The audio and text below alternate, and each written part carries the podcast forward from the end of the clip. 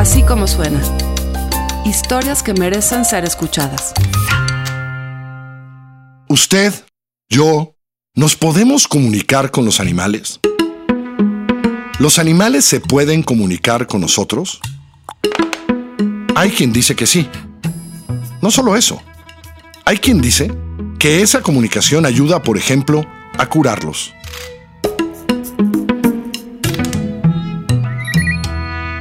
Nacho Lozano se lanzó en una expedición extraña pero fascinante que tiene que ver con la comunicación entre humanos y animales.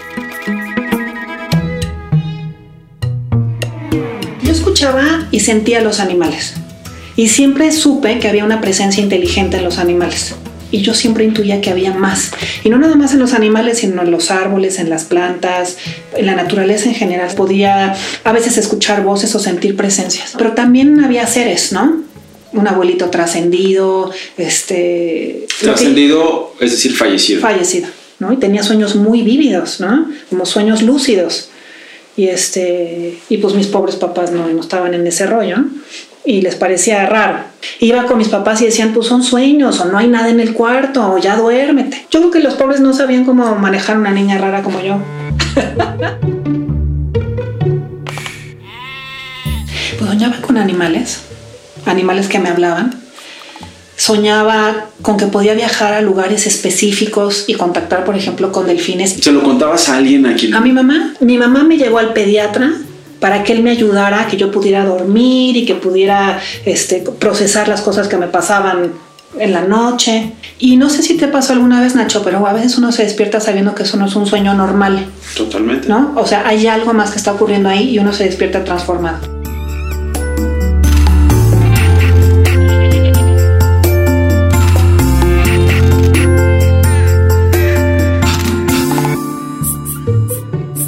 Este es el extraño caso de Daniela Camino. Extraño, increíble, pero también exitoso. La historia de Daniela me intrigó desde el momento en que me la contaron. Una comunicóloga, filósofa y antropóloga con estudios de posgrado en Inglaterra, que regresó a México para, para desarrollarse como psíquica, para comunicarse con otras especies. Daniela, la mujer que desde niña dice que oye lo que oye. Si tuvieras frente a ti en este instante a la niña que fuiste, a la que no le creen lo que dice que oye, ¿qué le dirías, Daniela? Le digo exactamente lo que le digo a mis hijos. Es, qué maravilla, no tengas miedo, el mundo es muchísimo más amplio de lo que parece, hay muchos seres en muchas dimensiones y te voy a enseñar cómo hacerlo bien. Algunos creerían que la infancia de Daniela no fue fácil. No, era un bicho raro, pues, ¿no? Nunca fui una niña aislada, siempre tuve muchos amigos me iba muy bien en la academia. Mucha gente que hace comunicación interespecies de manera profesional ha tenido muchas problemáticas y dificultades con los humanos y se refugian en los animales. No ha sido mi caso, o sea, temas de abuso y cosas más duras, ¿no? Daniela me dio la suficiente confianza durante la charla como para preguntarle si alguien la ha ofendido, si alguien la ha llamado loca por lo que dice. No, y te voy a decir por qué no. Porque a mí no me interesa convencer a nadie. Yo no voy por ahí evangelizando gente, ni voy ¿sabes? De legionaria de nada. Respeto profundamente que las otras personas tengan su opinión distinta y que crean en otras cosas. Entonces yo soy muy cuidadosa ahora que tengo hijos y que tengo la habilidad psíquica desarrollada de cada vez que un niño me dice, mamá, hay algo ahí, o un amiguito o el hijo de alguna amiga mía me dice, siento o percibo algo, checo. Y normalmente sí hay cosas.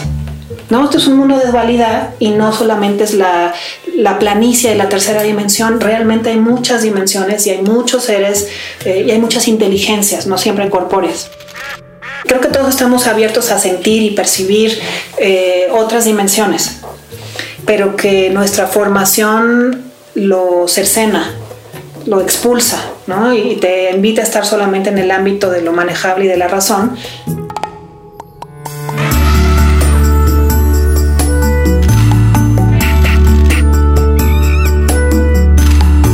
pero explícamelo lo más detallado posible. Te escuché decir eh, hace rato que tu intuición es un sentido más. Son los sentidos extendidos, si lo quieres ver así. Entonces, de la vista tienes clarividencia. Del olfato, del olfato y del tacto, clarisintiencia. ¿no? Clariaudiencia también. Puedo contactar con una serpiente, por ejemplo, y ver cómo olfatea, cómo ve, cómo siente con todo su cuerpo. Todas las especies tienen un código genético distinto que les ha permitido adaptarse a esta realidad desde su perspectiva. Y lo interesante de todo esto es cuando uno puede comenzar a percibir cómo perciben otros animales. Entonces yo puedo acceder a cómo otro animal percibe. Entonces estoy intentando poner en palabras sensaciones que rebasan las palabras. ¿Me explico? Es muchísimo más amplio. La, sensación y lo que la conciencia puede percibir no es reductible a las palabras. Entonces, eh, ir más allá de las palabras sería la comunicación telepática. Así es. Telepatía significa sentir a distancia. Entonces, sentir no es lo mismo que pensar ni el único vehículo mental. Sentir a distancia significa usar todas estas cualidades de las que ya hemos hablado, todos los sentidos extendidos, para recibir información que viene de otro ser. Perro, gato, árbol, este, lagartija, ser humano, quien sea. Entonces, uno puede recibir una información muy rica sentirla, percibirla con todos los sentidos. Es información muy eh, compleja que llega de una manera instantánea, 100 nanosegundos, ¿no? O muy, muy rápido, que no depende de la distancia. Yo puedo recibir esa información que viene desde lejos de una manera muy condensada y luego mi mente lo traduce en palabras. O sea, tú ves la fotografía de un animal y te concentras en él. Sí, me sintonizo. Me sintonizo y lo siento. Yo he ejercido mi músculo de la intuición desde hace algunos años. Es decir, esto no es un don, es una capacidad que todos los seres que habitan en este planeta, incluidos los hombres, tenemos. Solamente se requiere el entrenamiento. Digo, si quieren venir con su perrito, su gato, su animalito, me da mucho gusto, pero no necesariamente tiene que ser así. Me pueden mandar la foto. El hecho de que yo sea psíquica no significa que lo sepa todo, ni que soy maga, ni soy omnisapiente. A ver, cuéntame un caso en el que hayas hablado con otra especie a distancia a través de una fotografía. Te cuento de un caballo que me contactaron desde Venezuela. Este caballo se llama Café in Love, su humana se llama Vanessa, que me decía, es que a este caballo no le gusta no le gusta las competencias y quiero que sepa que yo no le voy a hacer nada, que lo voy a cuidar y quiero saber si él tiene ganas de irse al campo a pastar libremente y andar con otros caballos ahí. Eso es todo. dije, bueno, buenísimo, vamos a, conectar con, el buen café y vemos que, fluye. Y al sentir a café lo vi equilibrado, sereno, con confianza en sí mismo, como con mucha energía.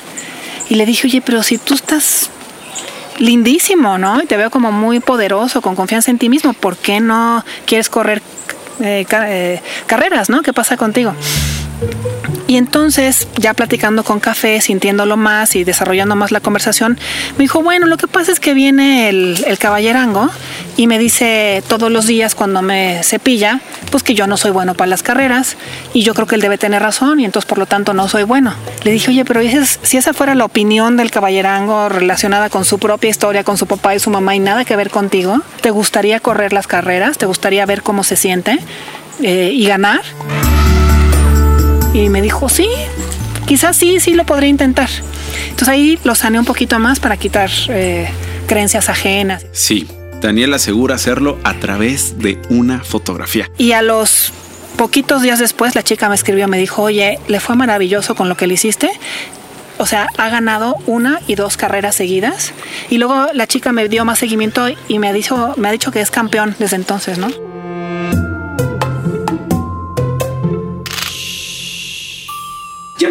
Todos los animales conectas? Los más difíciles son el Homo sapiens. Somos seres muy complejos. Tenemos muchos laberintos internos, no sabemos soltar, no sabemos fluir, no sabemos estar en el presente, tenemos un ego inmenso. Estamos bastante perdidos y eso lo podemos ver en el efecto que tiene nuestra civilización. Parte de los ejercicios que hacemos en los cursos básicos es empezar con seres humanos y hacemos ejercicios de enviar y recibir entre, entre seres humanos. O sea, ¿tú me puedes enviar algo ahorita? A ver, mándame un mensaje telepáticamente. La comunicación telepática entre humanos, que no es mi especialidad ni es algo que me interese. me quedé con las ganas. ¿Quieren más? ¿También te comunicas con plantas? También. Hacemos eso en los cursos intermedios. Pues mis favoritos son los árboles, por eso vivo aquí. Entonces tengo, a lo largo de toda mi vida he tenido varios amigos árboles. Ay, pues es muy hermoso, caray. Los árboles, ¿cómo decirlo? Pues es amorosa. Tienen presencias muy sólidas, obviamente muy arraigadas, y uno puede hablar con los árboles y escuchar su respuesta. Mira, los animales y las plantas no están hablando como nosotros todo el tiempo ni rellenando el silencio con comunicaciones. Hacen lo que tienen que hacer y sobre todo están en el presente. Entonces, los árboles lo que a mí me han enseñado es que ellos están mucho en comunicación con la madre tierra y mucho en comunicación con las estrellas. Los árboles a través de las raíces se envían información y nutrientes y apoyan los más grandes, apoyan a los más jóvenes. Hay una comunidad como de mucha solidaridad. ¿Hablabas con ellos palabras? Sí. Pero a ver, Daniela, ¿nunca te ha dicho un árbol, deja de molestarme? Nunca jamás me ha rechazado un árbol. Una vez un árbol en unas ruinas, fíjate, esto fue bien interesante. Yo soy muy abrazadora de árboles por naturaleza, o sea, me encanta. Entonces, en unas ruinas fui y abracé un árbol y ese árbol me dijo, aguas, no estés abrazando árboles porque aquí hay muchos muertos y hay mucha energía densa abajo. Dije, ahí fue la única vez que solté un árbol y dije, ok. Y entonces salimos a caminar al bosque. Daniela, yo y José, el ingeniero de audio de Así como suena. A ver, aquí este es un lugar importante. Este, este es el portal del bosque. Este árbol que está aquí es el guardián del bosque. Él. O él. Él. Él. ¿Ok? Y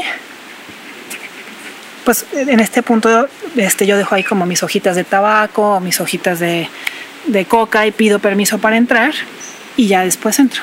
Lo que le podemos dar al bosque que nadie más tiene, este planeta tan antiguo no tiene. Pues nuestro amor, nuestra sabiduría, lo que sea que tengamos ahí de sabiduría y nuestro poder. Esta es una técnica chamánica inca y eso se da con tres soplidos. Entonces juntas amor, sabiduría y poder y lo ofrendas. Ese que sopló fui yo. Y tú también. Esto se lo dijo a José, que a regañadientes entendió que no le quedaba de otra más que soplar. Y sopla tres veces. Eso. Caminamos hasta que llegamos frente a un encino. José y yo cerramos los ojos, dimos tres soplidos e intentamos conectarnos con un árbol. Y si quieren lo pueden tocar, también pueden conectar sus, sus manos y su cuerpo con el árbol. Y sin exigirle, cierren tantito sus ojos. Y nada más primero respirar, traerse a tiempo presente aquí. Se pueden incluso imaginar que sus pies se hacen como raíces. ¿Te puedo tener esto? En este momento Daniela tomó la grabadora y los micrófonos Mucho cuando lo. Te lo tengo para que tú estés. Que está- ándale. sí.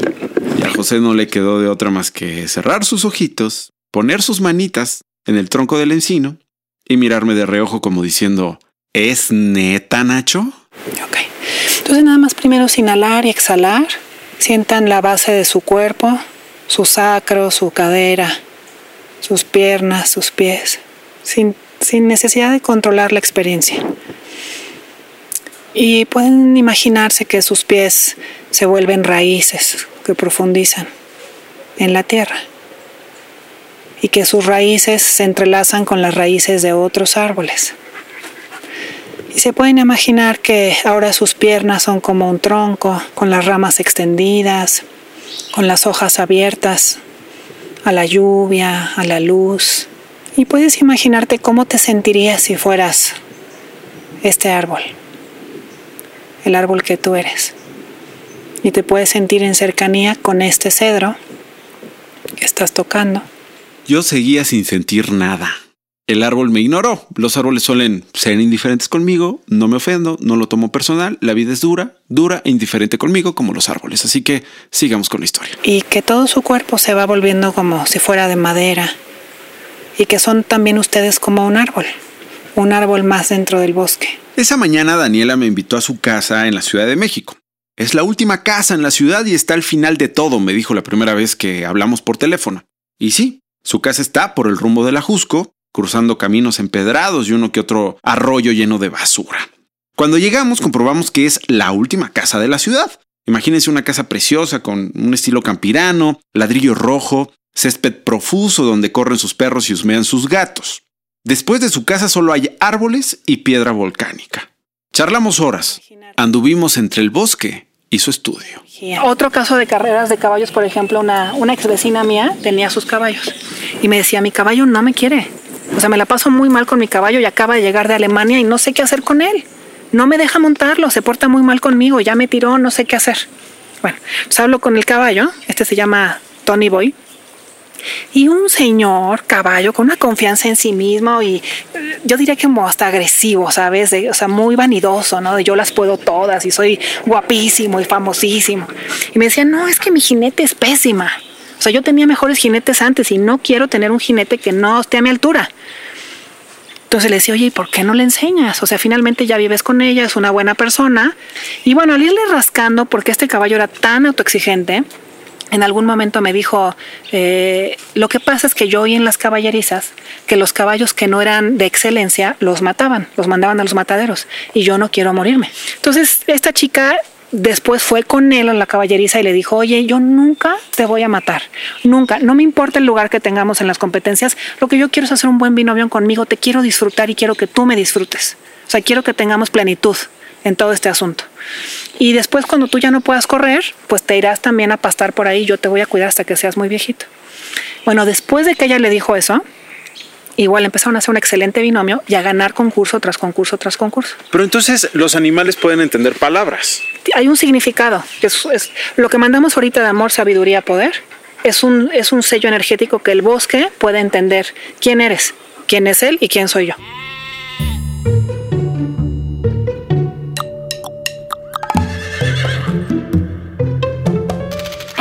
No solo te comunicas con seres vivos, sino con seres muertos. Sí. ¿No quieres que empecemos por la comunicación interespecies clásica y básica? Sí. Te voy a contar el caso de que me ocurrió la semana pasada de una de mis pacientes. La gatita se llama Carmela, se llamaba. Bueno, se llama porque está en el plano astral. Y la humana se llama Mónica. Entonces, desde hace muchos años he tenido consultas con ellas. Carmela siempre fue una gatita de carácter muy fuerte, sabiéndose muy hermosa, porque su humana Mónica admiraba a Carmela por sobre todas las cosas, ¿no? Yo soy Mónica Alcibia. Carmela es una gatita que llegó en el 2003 eh, a nuestra casa. Teníamos Alberto y yo un año de casados. Carmela era una gata muy particular porque era muy, muy bonita. Era de pelo largo, de hecho, no sabes la cantidad de veces que la gente llegaba a mi casa y me decía, ¿qué raza es tu gato? Y yo con mucho orgullo decía, doméstico europeo, ¿no? Es adoptada de la calle. Em, era gris con blanco, como rayadita, y bueno, sus ojos eran verdes, muy grandes. Yo siempre dije que el universo estaba ahí adentro. Este, con una personalidad, una gatonalidad bastante particular, bastante fuerte desde pequeña, pero muy juguetona en ese entonces. Recuerdo los primeros minutos de, de Carmela en mi casa. Carmela entró muy pausada nuestro departamento y recorrió cada esquina. Al final de los días de Carmela, yo estaba muy, muy triste porque sabía que Carmela se estaba yendo, y se estaba desprendiendo de este mundo. En realidad yo nunca consideré a Carmela una mascota, o sea, para mí se vuelven parte de tu familia, pero no un hijo, una, es un amigo, es un amigo. Yo hoy que, que después de 14, y medio de 14 años y medio de convivir con Carmela, eh, comprendí que es una amistad. Yo creo que cualquier amistad son conexiones del alma, más fuertes o menos fuertes. Unas que son pasajeras, otras que duran un poco más de tiempo, y un poco más de tiempo te puedo decir a lo mejor decenas de años, pero y hay unas de toda la vida.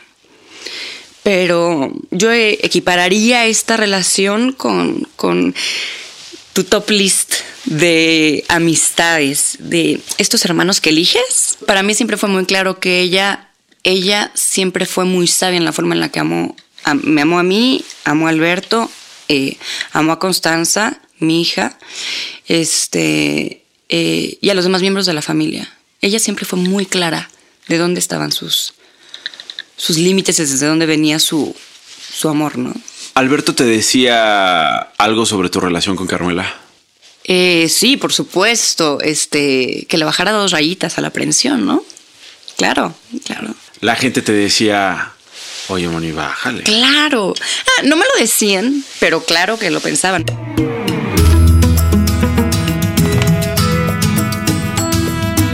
¿Cómo conociste a Daniela Camino, Mónica? Cuando diagnosticaron a Carmela, ella tenía cinco años, imagínate.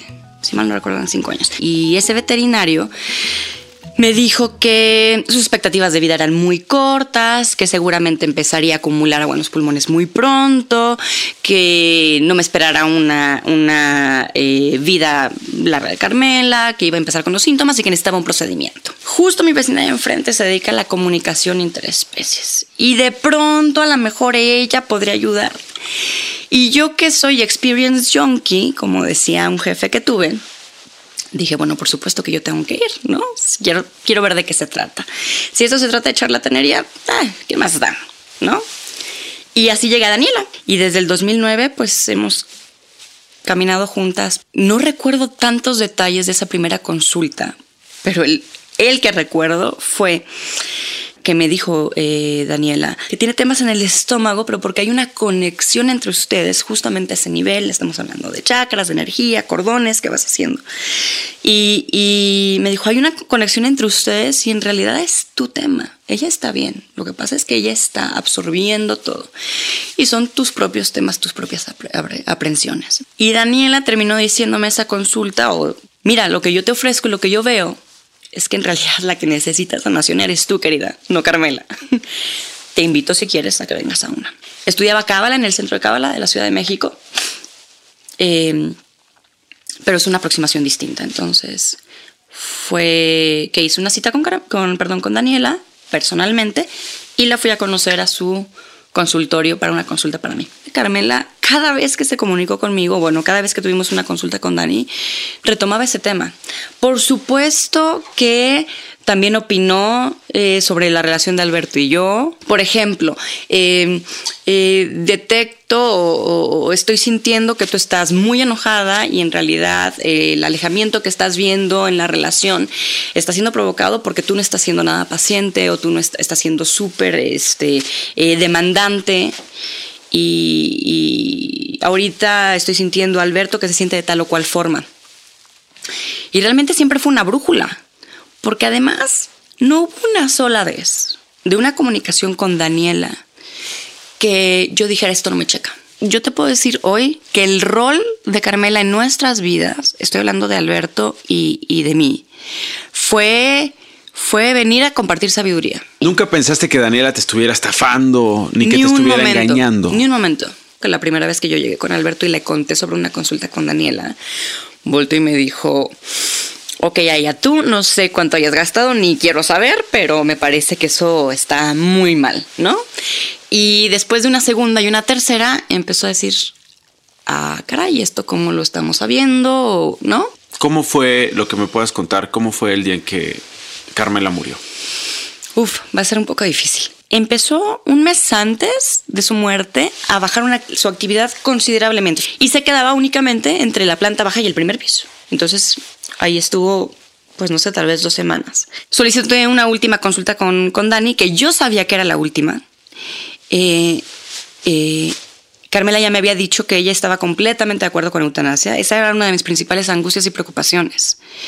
No sabía si dejarla vivir todo el proceso bajo riesgo y remordimiento de que sufriera, ¿no? O ayudarla con una eutanasia, que me provocaba un terror horrible. Daniela me dijo, mira, eh, lo que me está diciendo es que está sumamente tranquila, ya se está desprendiendo, ya pasa mucho tiempo fuera. Eh, tú vas a notar que realmente ya no, casi no se mueve. Y es lo que estaba viendo. Este, y, y, te repite que si tú ves que es necesario, le ayudes. Entonces, el día que murió Carmela, la dejé en una cobija, amaneció ya acostada, no se paró a comer. La dejamos en una cobija que le habíamos puesto en la cocina, muy cerca de sus platos. Y nos fuimos a trabajar.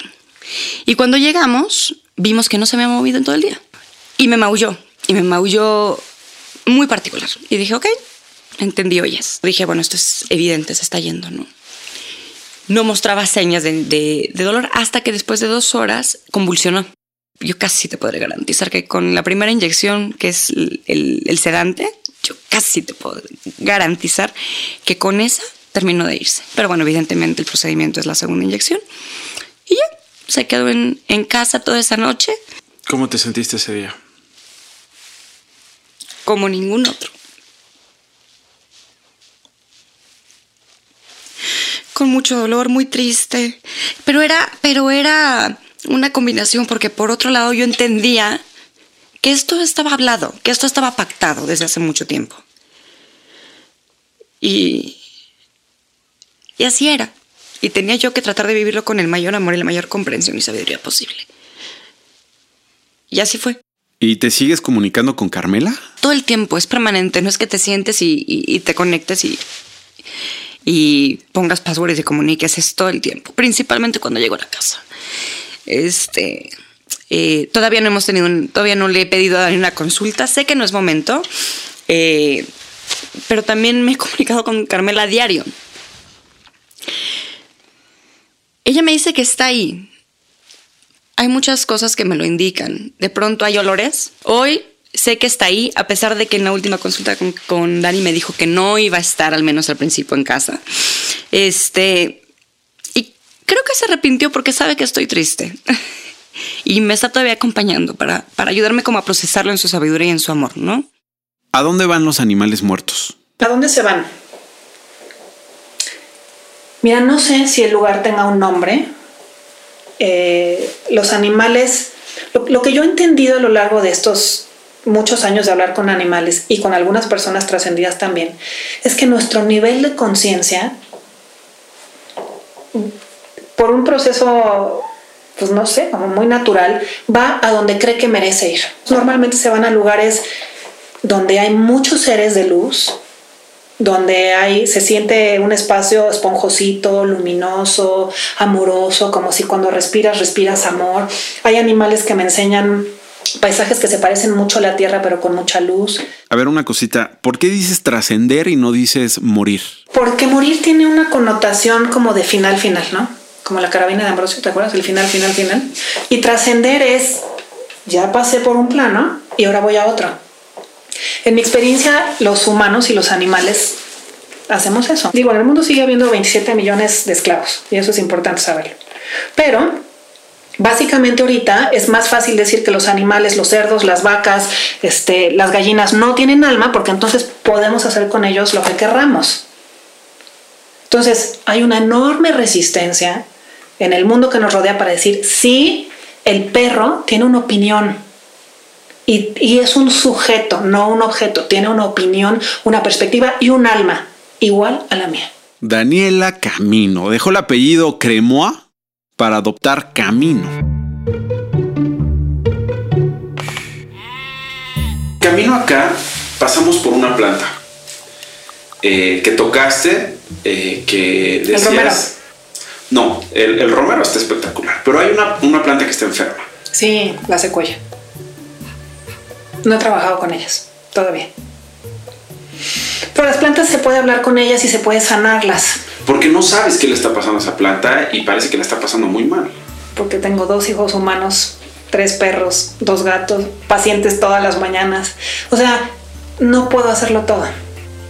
Hago la parte que me toca. Yo trabajo mucho conmigo misma también. Y este. Y no siempre se puede. ¿De qué vives? Mira, ahorita yo vivo de esto, pero pues yo y mi esposo somos este, pareja, ¿no? Y los dos nos vamos cooperando y nos vamos ayudando, entonces somos un equipo en cuanto a mantener la casa, ¿no? Y la familia. Entonces eso es importante y me parece que para ser profesional de lo que uno hace, pues tienes que poder vivir de esto si no te dedicas a otra cosa. A ver, ¿cómo les respondes a los que no te creen que haces esto? Desde la base del respeto, cada quien sigue su, su camino. Y cuando me ha tocado gente que llega aquí, que por ejemplo alguien que le pagó la consulta y que los convencieron y llegan aquí y me dicen, yo no creo en esto, cosa que me ha pasado una vez, una vez me ha pasado eso, le dije, ¿sabes qué? Aquí está tu dinero. Vete tú feliz a tu vida con tus cosas y yo feliz a la mía y ya, no pasa nada. Y esto realmente no es para toda la gente. Hay, hay te digo, gente que están en otros asuntos en la vida, eh, que, está mucho más metido en la cabeza o con sus propias creencias, no, no, no es tan fácil soltarlas. Y, y, hay veces que la gente también cree que la comunicación interespecies debe ser de una manera específica que les convenga más a ellos o que se ajuste más a su marco, y no lo es. O sea, la comunicación interespecies es un arte que ocurre entre el alma de un ser y el alma de otro ser, y es una perspectiva. Digo, no es omnisapiente. Es otra forma de comunicación que es más profunda. Daniela Camino. ¿Camino a dónde? Pues Daniela camino a mí misma. O sea, mi viaje es mi viaje. Y si a la gente le sirve y le gusta, bienvenidos.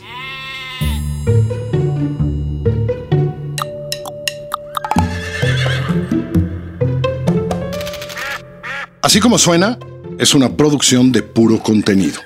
La productora general de Así como suena, la que hace que esto se oiga como usted lo oye, es Mariana Linares Cruz.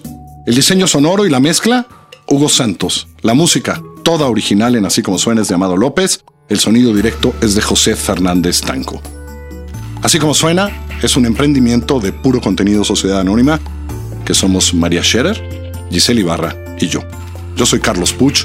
Les recuerdo que estamos en Google Play, en iTunes, en la página así como suena.com y desde hace muy poco en Spotify móvil. Nos escuchamos en la próxima.